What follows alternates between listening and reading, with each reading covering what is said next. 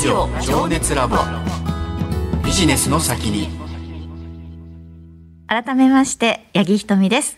花王株式会社 DX 戦略推進センター名前周一です。ラジオ情熱ラボビジネスの先に。今回のテーマは？お笑いとデジタル。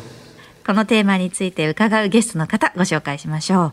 吉本興業株式会社取締役山地克明さんです。山地さんこんばんは。こんばんは。よろしくお願いします。よろしくお願いします。今週もよろしくお願いします。えーまさにお笑いとデジタルっていうのはすごい直接的なタイトルだと、ね、思うんですけれども、あの先週もちょっと伺いましたけれどデジタル化が進んでですねお笑いがどう変わってきたか、まずはこのあたりから改めて伺いたいなと思うんですがいかがでしょう、そうですね。だいぶう変わってると思います。あのお笑いっていうのは基本もう本当に舞台の上から始まって、まあそこからテレビメディア向けのお笑いがあって、で今はやっぱり YouTube とかインスタグラムとかまあそういう SNS 系がやはりありますんで、もうあの短くどんどんなっていったりですね。あ瞬間的なものが受けるとか。あまあ、YouTube とかだとこうやっぱりこうより身近なと言いますか、近い完成されたものを別に出す必要なく、途中経過でも全然楽しめますみたいな。なるほど、まあ、かまいたちさんの YouTube で昔のパチンコを打つだけっていうのが大人気ですけど。え 特段2人が面白いこと言うということでもなく、まあ面白いんですけども、まあそれだけでうんライブやって YouTube ライブやって相当数を集める等々ですね。なるほど。コンテンツの作り方も変わったということですね。そうですね。だいぶメディアによってやっぱこう分けていかないといけないと言いますか。なんで芸人さん大変やと思いますけども。あそっか。いろいろな部分で言ったらマルチなクリエイターにならなくちゃいけないって部分があるんですよね。そうですね。やっぱり YouTube 上であのがっちりした編集の地上波さんみたいな番組をやってもこれは実はどうなのかわからないですし、はい。いろいろメディアによって変わっていると思います。なるほど先週ねあの場をどんどん広げて場が作られたっていうお話この、まあ、コロナ禍でそのデジタルを駆使することによって場が広がったっていうお話ありましたけれどもその芸人さんのその幅みたいなのも、はい同時にこう広がった部分もあるんでしょうか？そうですね。あの芸人さん自身お一人とっても表現の方法を変えてらっしゃいますし、特化型の芸人さんっていうのもやっぱり現れますんで、まあ TikTok ですごい芸人さんとかですね、地上波であんまり見たことないけどもっていうような、とか、まあ、YouTube ですごい頑張ってる人とか、はい、種類がすごく多様になってます。あ特に今海外のやっぱりお客さんがそのまま入ってこられますんで、ーえあの一人二人三人ぐらいいますかね。あの何百万フォロワーとかで、あのフォロワーを分析したらあのインドインドネシアブラジル はい。日本は10位みたいな。そうですかはい、いますねは。ウエスピーっていう芸人さんなんですけども、完全にもう狙ってやってるんですけど、まあノンバーバルな芸を短く切って出されてますね。はい。面白いね。うん。ただあの今お話聞いてるとそのツイッターのフォロワーさんとかを見てみたりっていう話でやっぱりそのデジタルってイコールデータとも結びついてくると思うんですけども、はい。そのあたりのデータの分析っていうのははい。どうされてるんですか、自社でいろいろ。自社にあの弊社に中にエンジニアさんっていうのがあの実は一人もいませんでして、あそうそう今いいいる感じで話しました途中まで、はい、実はいなくてです。ね。なのであのそれが専門の他社さんにあのお知恵をお借りしましてやっております。はい。はい劇場なんかあの今回コロナ禍で制限とかなってすごい大変だったと思うんですけど、はい。その辺こうデジタルと組み合わせてどのような対応されてきたとかありますか？そうですね。まさにそのオオンラインで自宅にいる方にこう届けるっていうところを、まあ、中心にやってきましてもうリアルにお客さんがもう来れないもんですから、はい、それいつぐらいからそれがえ2020年の6月。結構早い段階そうです。ですね。でだって2021年4月にファニーに変えたっていう、へーはい。なるほど。緊急事態宣言がね最初出たのが2020年の4月あたりとかだったと思うのでそう。考えるとそこから2か月で対応されたっていうのはかなりそうですね。と思うんですよ大ね。変だったんじゃないですかこれ。そうですね、あの間に合うようにしましょうというふうに考えなりましてですね。ただその劇場を持っていて、まあ、場所がまずあって、うんうん。演じる人があいてですね。芸人さんがいてで制作の能力もまあ一応我々持ってるんで、はい。まあ、その3つがあったら実は意外にすぐできましてあとはもうプラットフォームだけだったので、うん。そのプラットフォームをまあ特貫で作りまして。なるほど、自社に全部揃ってたからスピーディーにできたっていうこと。そうですね。あの、そこははい。これよく考えるとパーツは揃っていたなというのは、うん。あの後で思いましたね。はあー。コンテンツ持ってたからあとはどこで流すかっていうそそうですね。このねパズルをはめたっていう感じですもんね。うん。なるほど。そして2021年にねあ先週からもちょっとお話に出てきましたけれど、ファニーというプラットフォームを作られたということで、はい。これでできることっていうか今そのされてる活動っていうのはどういったことなんでしょうか？そうです。まさにそれはあの、まあ、チケットとお先のあのオンラインでチケットをあのいわゆる配信のチケットですね。で、えー映像配信というあのネットフリックスのような、ちっちゃいですね。ネットフリックスさんにあの悪いですけども 比べると あのバラエティ番組が、あのたくさん見れますっていうものとクラウドファンディングがあり、えーまあ、EC サイトも実は持ってましてそうですか。はい、それぐらいです。それをそのファニー ID というので、うん。皆さん統一で楽しめるように一応させていただいていて、うんはい、なるほどじゃあそれぞれ好きなものをその個人の方が選んで楽しめるっていうことそうですね。なんですね。そうですね。はい。EC もされてるということでちょっと生井さん、うんね得意分野いやそう領そう域ですね。やっぱりねサービスプラス物を売るっていうところまでやられてるということなんで、あれですか芸人さんが今度ライブコマースみたいなそういうのもお考えなんですかね？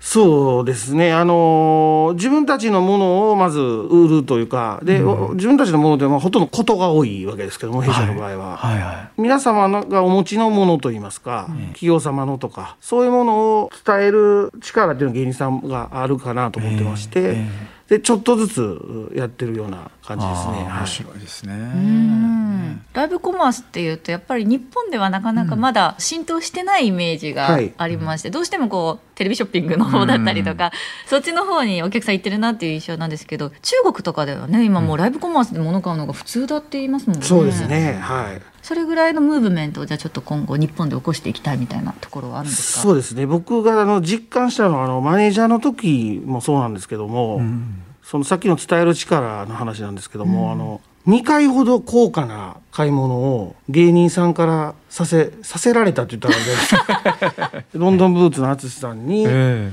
当時こんななんか大きいマッキントッシュのパソコンですね、は G3 という、い、うん。まだ新入社員ぐらいだったんで数十万するわけですけども、これを持ってないとお前はもうあのダメだみたいな でここの商品いかに素晴らしいかっていうのをもう楽屋とかずっとさされるんですよ。はい、うんで楽屋出た瞬間買いに行きましたからね。あじゃあプレゼンにももうそうなんですよ。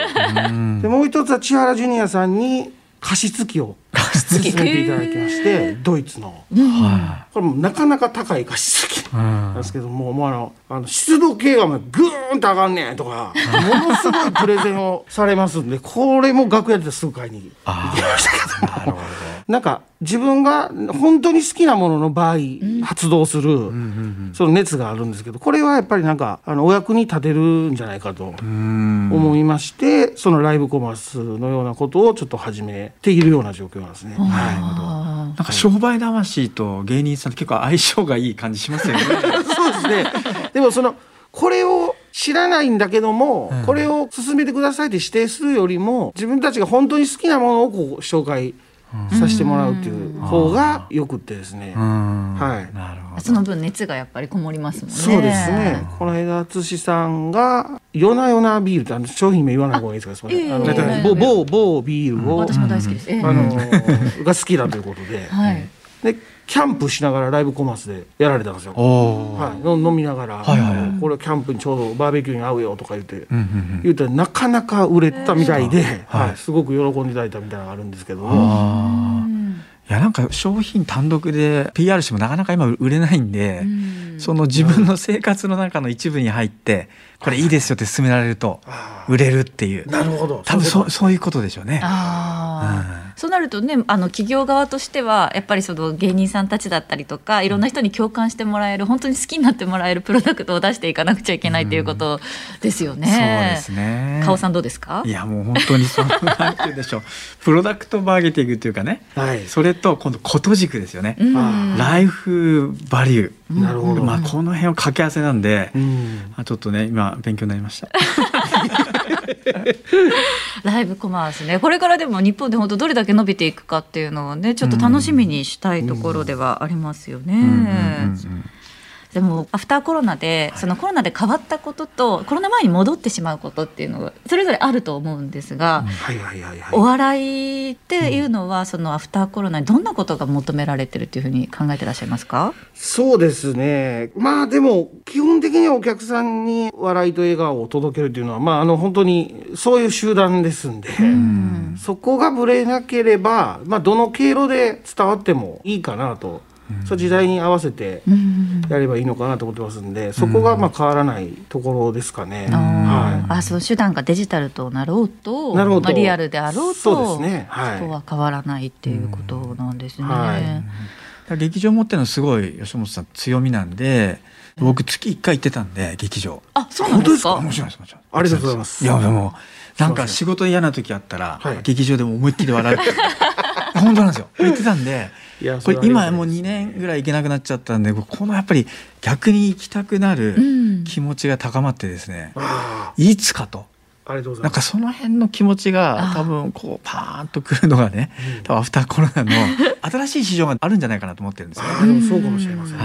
それをぜひこうビジネスチャンスとしてと思ってまして、ええああとはあの先ほどもお話に上がりましたけどデータをどう使っていくかっていうところあると思うんですよね。はいはい。まあ、ファニーとかで得たデータっていうのをお客さんの行動とかをどう吉本さんとしてこれから生かしていくかみたいなそういう構想っていうのはあるんですか、いやこれまだ本当途中なんですけども、あの方向性としてお客様の思考が例え分かったとしてもですね、その劇場の出番とかあると思うんですけども、はい。ABCD 芸人さん出ますと、うん。でお客さんの通りやってると100%そのままやってるとほとんど同じようなメンバーがになってしまうと思うんです。データだけでやってしまうと。なのであの、まあ、コンテンツの中身に反映するということより届け方というか、はい、そっち側に重きを置いて多分データを使っていくことになるかなと思います。はい。ああなるほど、はい、この作るものがあってこれは多分若手芸人さんがやってるので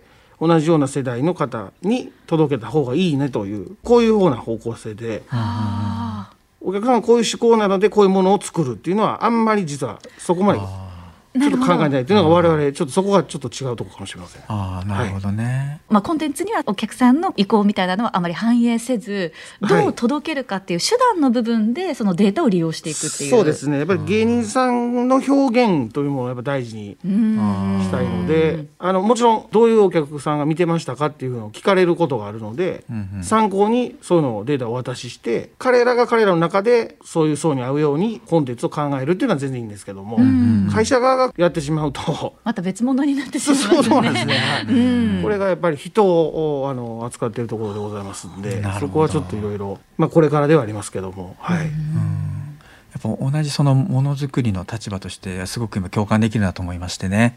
やっぱりその、どう世の中にいいものを届けるのか、うん。まああくまでもねお客さんのまあ意見を全部受け入れるというわけではなくて、はい。今みたいなねどう届けるかっていう使い方これやっぱりなんか私もすごく共感するところありますね。うん。うん。最後に山地さん今後のミッションに関して伺いたいんですけれども頭抱えてしまいました。大丈夫ですか？でもそうですね、まあ、時代がいろいろ変わる中でもやはりさっきも言いましたけどもあの笑いをしっかりお客さんに届けるために、まあ、会社が動かないといけなくって、うん。まあ、その場で芸人さんに存分にですね活躍してもらうというところが、まあ、ミッションかと思います。はい。うんなるほど。えー、生井さん改めてお笑いとデジタルについて本当に今日いろんなお話伺いましたけれどもどうでしたか？いやあの2回にわたってねお話聞きましたけど、まあ、プラットフォーマーになるのかなってちょっと私は思ってましてですね、うん。まあ、一つは顧客ですね。お客様消費者ともう一つは芸人さんですよね。この2つのお客様に対してどういうその場の提供をしていくのか。あでこれが吉本さんの多分コンテンツ欲を間に置いた時にですねこの両者のところにどうやって価値提供していくのかっていうところをまさにやられてるんだなっていうふうに私はそう理解させていただきました。